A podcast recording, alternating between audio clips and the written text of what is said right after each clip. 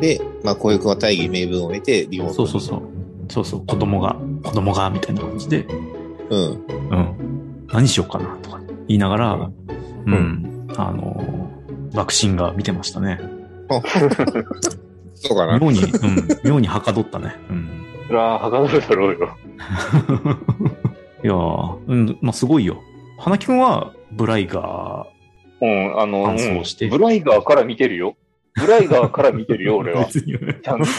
俺はそこ対立したいとは思わないんだけど、いやいやいやいやいやいやブ。ライガーは見なくていいとかいう過激派ではないんだけど、俺はね。まあ、続いてんだよね、やっぱりね。世界観が。J92 みたいな感じでね。そうだね。うん、ブライガーに J9 という、まあ、おそらく世界を救った人たちがいて、バクシンガーっていうのは、まあそういう J9 にあやかって J92 を語るみたいな、そういうところだよね。声優も一緒なの。うん、メインの、まあ、あの、まあ、主人公の、あの、レップ隊っていう、まあ、モチーフが、新選組の人たちうん。が、まあ、主役5人いて、そのうちの4人が共通。共通みたいなことなんだよね。キャラがうんほとんど持ち越しみたいな。だからまあ、ブライガー見てた方がより入っていけるっていうのはあると思うんだけど、うん。まあでもね、単独でもね、意外と面白いなと思って見ているんだまあ、よね。そうね。物語自体としては独立してはいるからね。世界観は同じだけど。そうそうそう。ウィキペディアみたいなのとか、うんあとは、まあ、いろんな解説とか見ると、うんまあ、視聴者の意見みたいなのも見るとね、あのーうん。オープニングとエンディングだけ見ればいいみたいな風潮があるらしいんだよね。うん。ああ。まあ、それはなんでかっていうと、えっと、あの人誰だっけ？あのー、安野さんと一緒によく出てくる漫画家。青い炎の人じゃなくて？あ、そうそうそうそうそう、その人その人。あ、な島本和彦、和島本和彦だっけな？うん、島本先生っていう人が、おそらくその漫画の一コマで書いたんだよね。そのバックシンガーはオープニングとエンディングだけ見ればいいやつだな、みたいなことを。それが元ネタになって、まあ広くうん、それでいじられてる作品らしいんだけど、で、実際俺も11話まで見てから、それを、そういう風潮があるっていうのを聞いね、見聞きして、うん。確かに、みたいな。また、わかる気はするみたいな気持ちがある。うんっていうか、まあ、その、話自体も、なんかニヤニヤしながら見れる面白さがあるから、話自体も面白いんだけど、あのー、オープニングとエンディングだけやたら光るものがあるというか、センスがすごい輝いているんだよね。まずさ、まあ、オープニング何がいいかってね、まず語りから入るんだよね。うん。なんかこう、ピアノで、ちょっとマイナー調で、ポロロンポロロンってこう、弾いてるところにこう、んまあ、その昔ね、あ、あれか、J9 って知ってるかいっていうところから入ってくるわけよ。まあ、ブライガー見てないから、全く知らないっていういう答えしかできないんだけど、そうだね。1話、一話目の冒頭からね、うん J9 そうそうそうって知ってるかいっていうね J9 って知ってるかい、うん全くわからないと思いながら。まず、そうだねそう。そのもう投げかけと俺の何もなさがまず面白いっていうね。うんシュールな楽しみがあるんだけど、まあそういう昔ね、粋に暴れ回った男たちがいたと。太陽系をね。うん。なんだろうな。で、今はもう世の中荒れ放題で、気を抜いたら後ろからバッサリ切られてしまうような世の中だと。うん。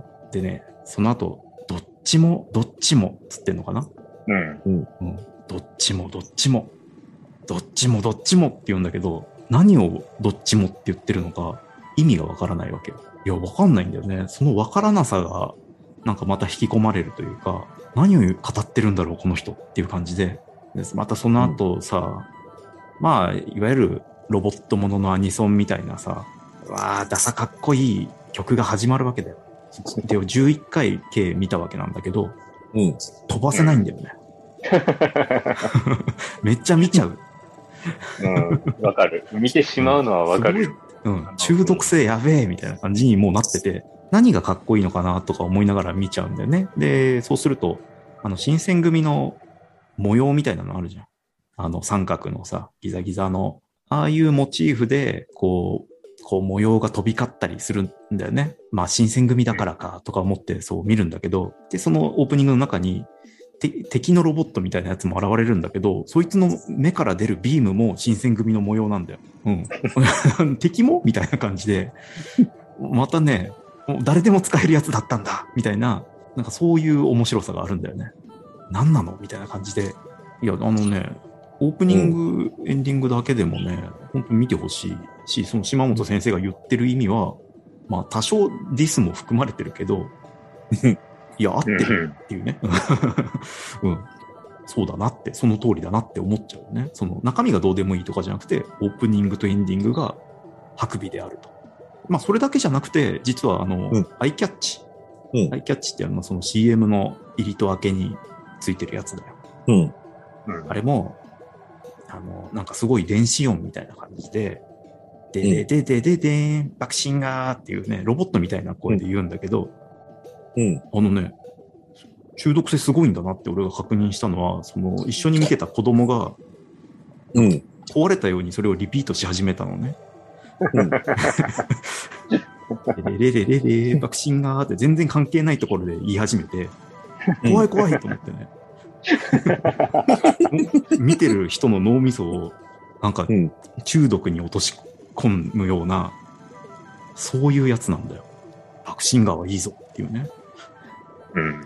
うん今そうなってるのね今そうなってる。まさにもう、爆心が脳に書き換えられてるところだね、絶賛。なんだろう、自分たちの生まれる前の作品じゃん。82年とか3年の。うん、そうだね。うんうん。だから、もちろんそこに懐かしいとかはないわけだよね。うん。うん。なのにこんなにビリビリ来るっていうのはすごいな。まあ、なんだろうね、今だと、その、なんだろう、昭和のアニメのテンプレうんとして、こう、ネタとして消費されてるところを、まあ、本気でやってる時代だから、ああ、そっかそっか。そういうところで、こう、なんかこう、しまあ、親しみやすいというか、ある意味。あーあうん。テンプレ元ネタをる前の、見てる感じ。そうだね、そうだね。わかるわかる。まあ、そのうんうん音楽、音楽で突き刺しに来てる感じっていうのが、はいはいはうい。ん、結構本気度が、こう、伝わるんだろうなっていうのはあるよね。で、うん。まあ、いそのまあ、その、俺が感じたことの一つは、その、島本先生の言う通りだというのが一つと、うんでもう一つじ、えっ、と、あ、それは、あの、面白いなって思ったエピソードなんだけど、うん。あの、ニコニコ動画の中で、うん。ブライガーおじさんっていうのがかつていたと。ああ。ほあの基本知ってる？いや、ブライガーおじさんは知らないけど、やたら検索候補には出てくるから。そうそうそう。そうそう。俺も、そのいろいろ調べようと思って、やったら、うブライガーおじさんっていうのが出てきて、う。うん。うん、もう何かっていうと、あの、要するに、まあ、ニコニコ動画とか、ああいう2チャンネル、5チャンネルの文化で、えっ、と、ゲイビデオうん。を面白おかしく言うっていう、まあ、ネタ文化があるんだけど、あったね。うん。えーゲイビデオみの動画ですよみたいな釣りをしといて、で、実際じゃあその、それに興味がある人がクリックしてうん、すると、あの、ブライガーが始まるっていうね。ね、ゲイのコンテンツだ。クリックっつってやると、あのう、んそれは釣り動画ですと。うん。ブライガー本編が始まるっていう あの、ブライガーおじさんっていうのがかつていたと。釣りを楽しむっていうね、そういうので。で、ブライガーおじさんっていうのが、ひとしきりブライガーを、しかもなんか、1話ごと、1話順にやるんじゃなくて、めちゃめちゃシャッフルにやってね、本編をアップロードしていく人だったらしいんだけど、で、後にブライガー全部やった後は、えっ、と、バクシンガーを始めて、サスライガーもやったのかな？うんうん。なんで、あの、なその頃になると、もう待ってましたみたいになって、逆にそっちの本編が楽しみになるみたいなね、状状態がニコニコ動画でかつてあったっていうストーリーを聞いてね、えっ、と、結局、その、権利者の国際映画社っていうところが、うん。あの、違法 アップロードやめてくださいみたいな感じで、本編をニコニコ動画にアップし始めたっていう、なんかそういう紆余曲折があったらしくて、いい話だなと思ってね、なんかそういう、あの、冷やかしのね、ゲイネタみたいなところから、この埋もれた名作が、あの、うんまあそういう文脈ではあるけど、ちょっとね、生き延びるきっかけになってさ、うん。ね、今に伝わったんだなと思ってね、多分そのものは盛り上がりがあったから、プライムビデオにも入ってるんだろうな、みたいな。ああ、なるほどね。うん、完全に忘れられててもおかしくないよねっていう。まずうんね、国際映画社自体がもう倒産してるのかな、多分。うん。だからそのストーリーはなんかちょっと面白いというか味わい深いなと思ってね、ブライガーおじさんっていうのがいたと。なんでブライガーだったんだろうね。なんでブライガーなんだろうね。うん、あのーそういうね、ニニコニコ動画みたいなやつの辞書みたいな、辞典みたいなのがあるじゃん。あの文脈で見ると、まあ、やっぱりその、あやっぱり男たちの物語だから、親和性が高いみたいな、ことしやかに書いてたけど、そうかっていうね。まあでも新選組自体そういう扱われ方したりするじゃん。まあそうだね。うんうん。だからまあ、親和性高いのか？みたいな感じで、はいはいまあね、は半信半疑で、まあそこは受け取るべきなんだろうけど、い。うん。うん。あそういう文脈があったんだっていうのでね、う。うんんうん、まあ、勉強になったなっていう、な どこで披露する知識なのかわかんないけど、かつてブライガーおじさんというのがいたと。あ、でもうん、ニコニコ動画を見てた時には、うん。なんかそういう釣り動画でうん。別の作品を流して、うん。で、その別の作品の方が盛り上がるっていうのは、盛り上がる。いくつかあったよ。あったんだ。俺、うん、それでね、一個ハマったやつあったもん。ああ。じゃあ、なん、全然。何？どういう釣りで、どういう作品がで、こう、あの、足される？釣り自体は、まあ、よく、よくあるパターンで、エロいああ、はいはいはい。釣り。で、エロい、まあ、画像バッて貼ってて、じゃあこれエロいのかなと思ってパッてやると、うん。えーゴリッゴリの V シネが流れるっていう。ヤクザものそののゴリッゴリの V シネが流れるんだけど、ギャップが楽しいですね。うん。うん、その V シネがめちゃめちゃ面白いんだよ。気になるんだ。いや、もう、で、俺ちょっと一時期 V シネにハマった時期があるんだよ。それのせいで。その時に流れてたのは、うんあの、ドンへの道っていうタイトルの V シネだったんだよ。で、うんあの、だから、それが人気が出すぎて、あの、まあ、ニコニコ動画ってコミュニティっていうのも作れるじゃん。うん。で、あの、そのドンへの道っていうのが、あの、島田組っていう架空のヤクザの組が、まあ、主軸のっていうか主役のね、うん。主人公が所属が組長を務める組なんだけど、あの、島田組っていうニニコニコのコンテンツが、あの、登録者数が3万ぐらいいったっていうぐらい。3万か。うん。盛り上がったね。あの当時で盛り上がったんだよ。へえ。そうな、まあなんか気持ちはわかるな、みたいな。うん。なんかそういうところから、なんか変に愛着が湧いていくみたいなね。湧い湧いていくっていう。で、うん。何が面白いって、この道への道、あの、主人公が、主人公の人ね、うん。が、あの、リアルで覚醒剤取締法違反で捕まって、懐かガチやんけと。あの、最終回に出てこないっていう主人公主人公が？で、あの、最終回では、だから親分が、あの、うんまあ、主人公親分だからね、うん親分が警察に捕まった、何としてでも助けなきゃっていうところで終わってて、て もうほぼ現実。現実、何も違わないっていうう。ん。ああ、でもやっぱそういう盛り上がりのやつって他にもあるんだね。それは V シあるあるあるある。うん。うんだから、だやっぱね、そこで、ね、あの、うまいことついてくるのは、あの、うん全然、まあ基本誰も知らないけれども名作みたいな、面白いみたいああ、なんか、どう、どうなんだろうね。釣りなのか、そういう釣りの体で広めたい人なのか、どっちなんだろうね、そういう人たちって。いや、後者だと思うよ。後者なのかね。あの、ブライガーおじさんは、その、じゃあなんで話数をシャッフルしてアップしてくるんだっていうので、うん。嫌がらせとしか受け止められてなくて、そのニコニコ動画界ではね、そういううん。ゲイコンテンツでゲイキッズたちを釣ってくるうん。人間のクズであるって書かれていて、結局恨まれてるっていうね。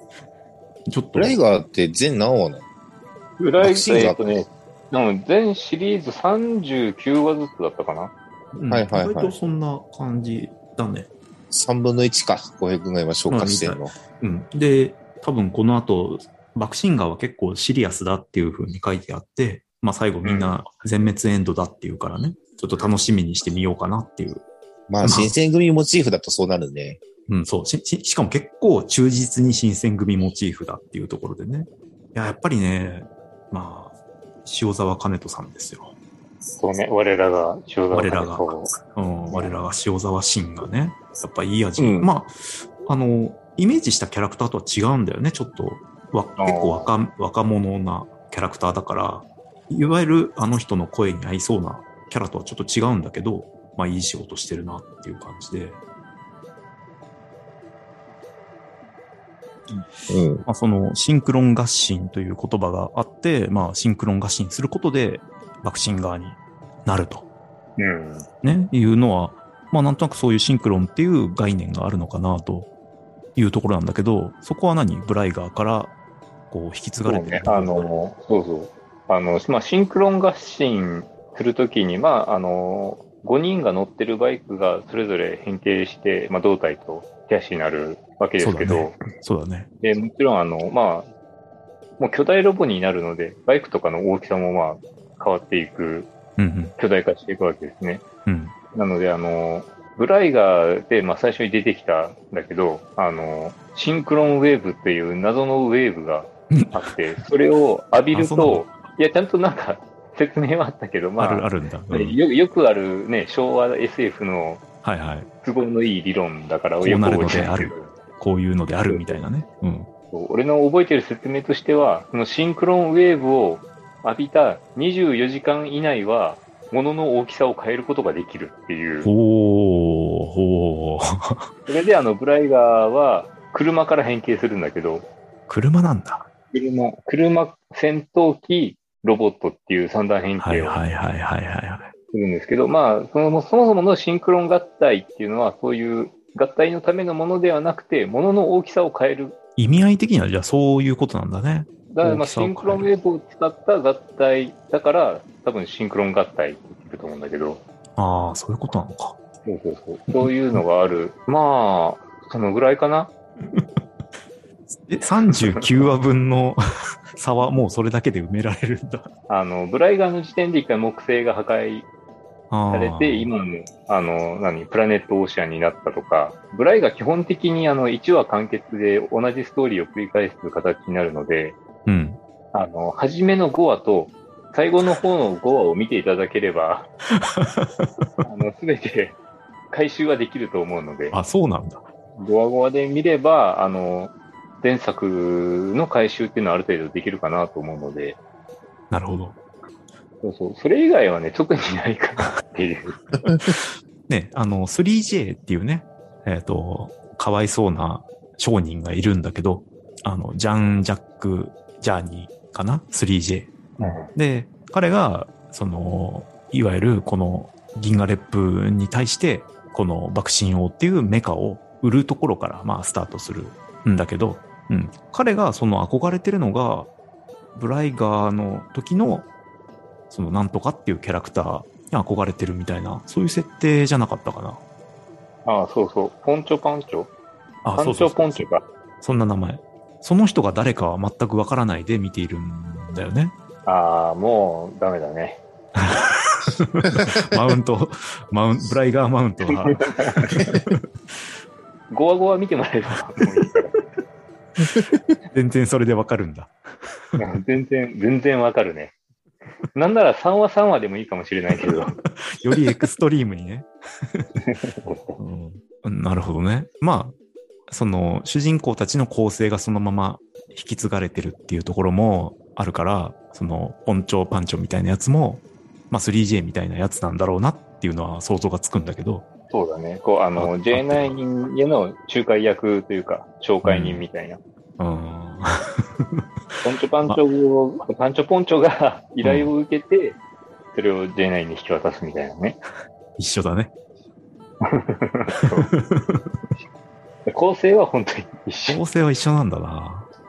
まあそのさ、3J がさ、あの、そのまあ彼らにロボットを売り渡すんだけど、うん。まあひどくてね、その、交渉成立だみたいなこと言った後に、うん。ただ出世払いだみたいな感じになって、うんもう本当にね、許せない 許せないことをね、あの主人公たちは言ってくるわけだよ。出世払いだみたいな。悪い話じゃないだろうみたいなさ。もう完全に悪い話なんだよね。お金に関するあれこれをね、語ってる、このポッドキャストからすると、ちょっと劣風対よと銀河烈風よと。うん。それはどうなんだと。うん。お金には記憶正しく言おうぜっていうのはあるね。そうだね。烈風隊は春尾くんってことかな。烈風隊は、そうだね、烈風隊のね、まあ、春尾っぽいやつはいるよね。まあ、そのリーダーだね。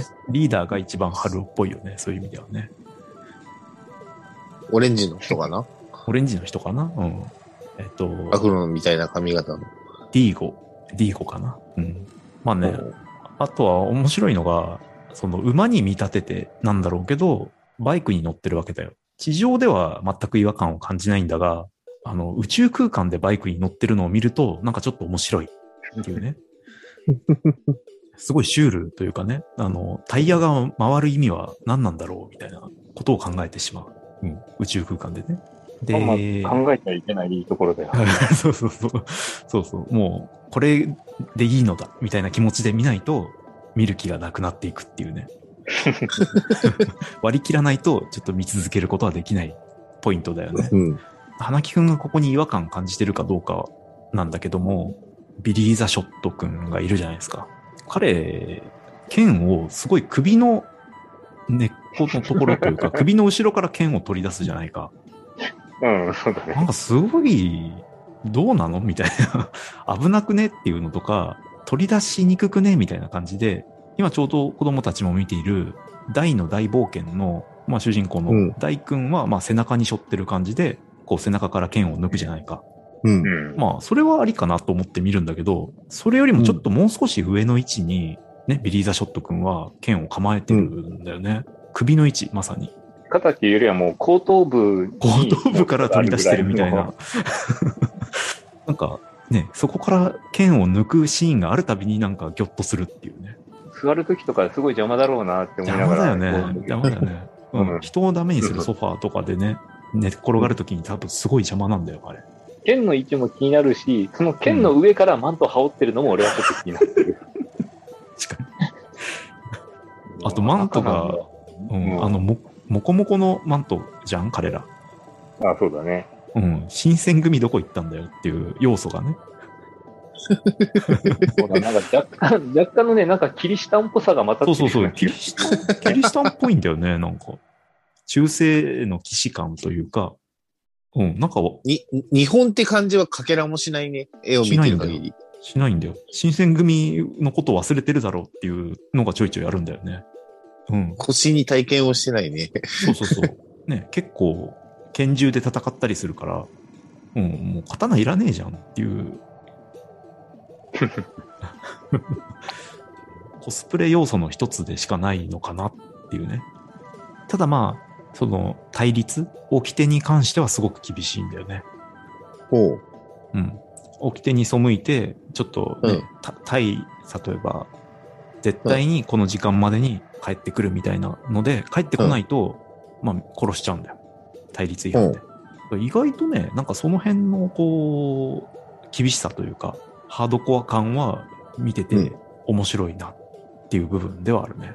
新選組ってそうだったのかな？みたいな。いや、まあ、そうだね。あの、新選組も、あの、決められた対立は破ったら切腹だからね。そうそうそう、対立は絶対だっていうのでうん忠誠心を高めていく。で、まあ、その、ね、リーダーの彼も、どんどうんん、そうやって大きくなっていかなきゃいけないんだ、俺たちはっていうのが、ちょっと危うい感じに見えるのが、うん。まあ、この後どうなっちゃうんだろうっていう魅力にはなっているんだよね。なるほど。うん。なんでね、ちょっと時間を見つけては、まあ、この、来週も見ていこうかなと、うん、うん。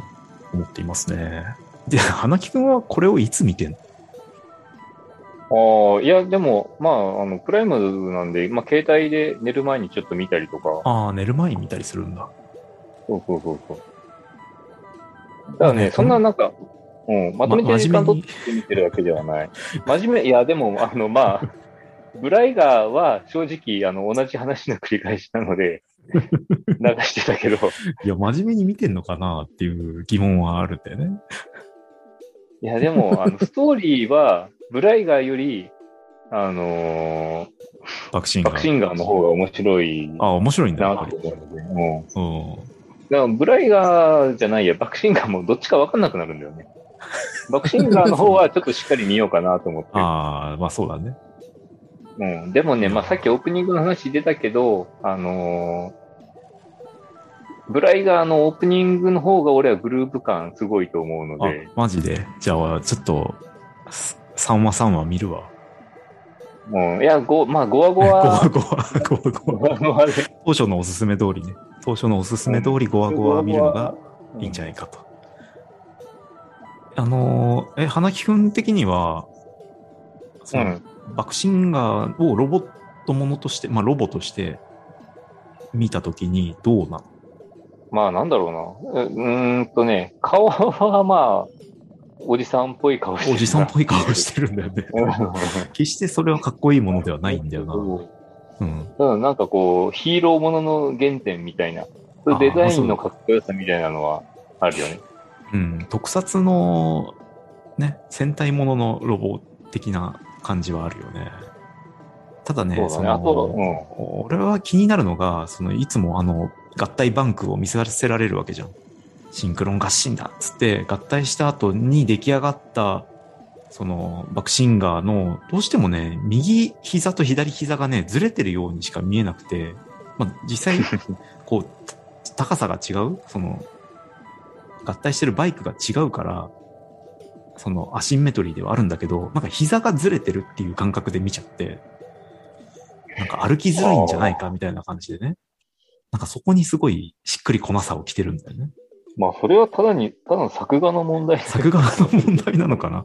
その、その、なんだろうな、外装がずれてる。外装の膝の来るところの外装が、高さが違うっていうのは別にいいんだけど、うん。あの、関節の位置も違ってたらどうしようみたいな、怖くて泣いちゃうみたいな感じがあるんだよね。いや、いやもう怖くて、怖くて泣いちゃうぐらいだったら、もう同じ高さなんだと思って見ても思ったらえばいい。方が精神衛生上いいよね。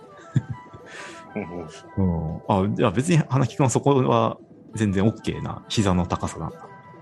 そうだね。ちょっとまあ今度気にして、そう、あ見てみるわの合体バンクを見てほしいんだけど、組み上がった時の膝の位置が、やっぱりね、関節ごと違うんじゃないか。うん、多分違うと思うけどね。まあ多分違うと思うけどね。うん。まああ、超合金ね、おもちゃがあるんだったら確かめたいところである。あるよ。今、あるある、バックシンガーの合体ある。おもちゃとかあるからね。あるよ。外装だけ、買う？買う？買う？うん。いや、膝の可動域だけ分かればいいよ、俺は。関節だけ。でも買って確かめたいってさっき言ったじゃん。買って確かめたいとは言ってないね。おもちゃがあるんだったらおもちゃがあるんだったら確かめてみたいねっていう。4万9900円だけど。な買わないよ。え？買わないよ。開封動画を見たいね。話が違うな。だってそれさ、んそんなのさ、ダイナゼノン2体買えるわけでしょ、まあ、ダイナゼノンも合わせれば8万ちょっとあかな。8万か。うんじゃあ、新しいパソコン買わ買うの我慢して、まあ、それも合わせると16万ぐらい。合わせだ、合わせるのね。買わないという手はないの。足し算だよね。欲しいものが増えていくっていう話そうだからさ。。我慢は良くないからね。よくないから。いや、まあまあ、そんな感じで、うんあの、オープニングに出てくる敵はいつ出てくるんだろうかなって思って、あとは、見ていこうと思うよ。あああそうだね。まだね、イーゴモッコスとか出てないからね。熊本か。熊本か。熊本なのか。まあ、敵対、敵対組織がね、うん、